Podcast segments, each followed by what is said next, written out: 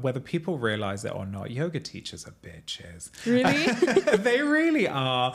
And we're okay with that, but we pretend, you know, we But pretend why? they're not. I mean, welcome to another episode of Bidun Sukkar where we discuss and question culture norms without sugarcoating. And when I was looking at yoga as a hobby that was then turning into a very lucrative side mm. hustle, I was like, well, how can I make this a niche? Because there's so many yoga instructors. Well, there was nobody teaching men only. Yes. As a whole, Dubai make it very easy to set up a company. In terms of to open up my company, it was about 15,000 dirhams. I'm the type of person that I don't want to do paperwork. I hate it. So if I can pay somebody X amount to get it done for me, I really will. So Spoken like a true Dubaian.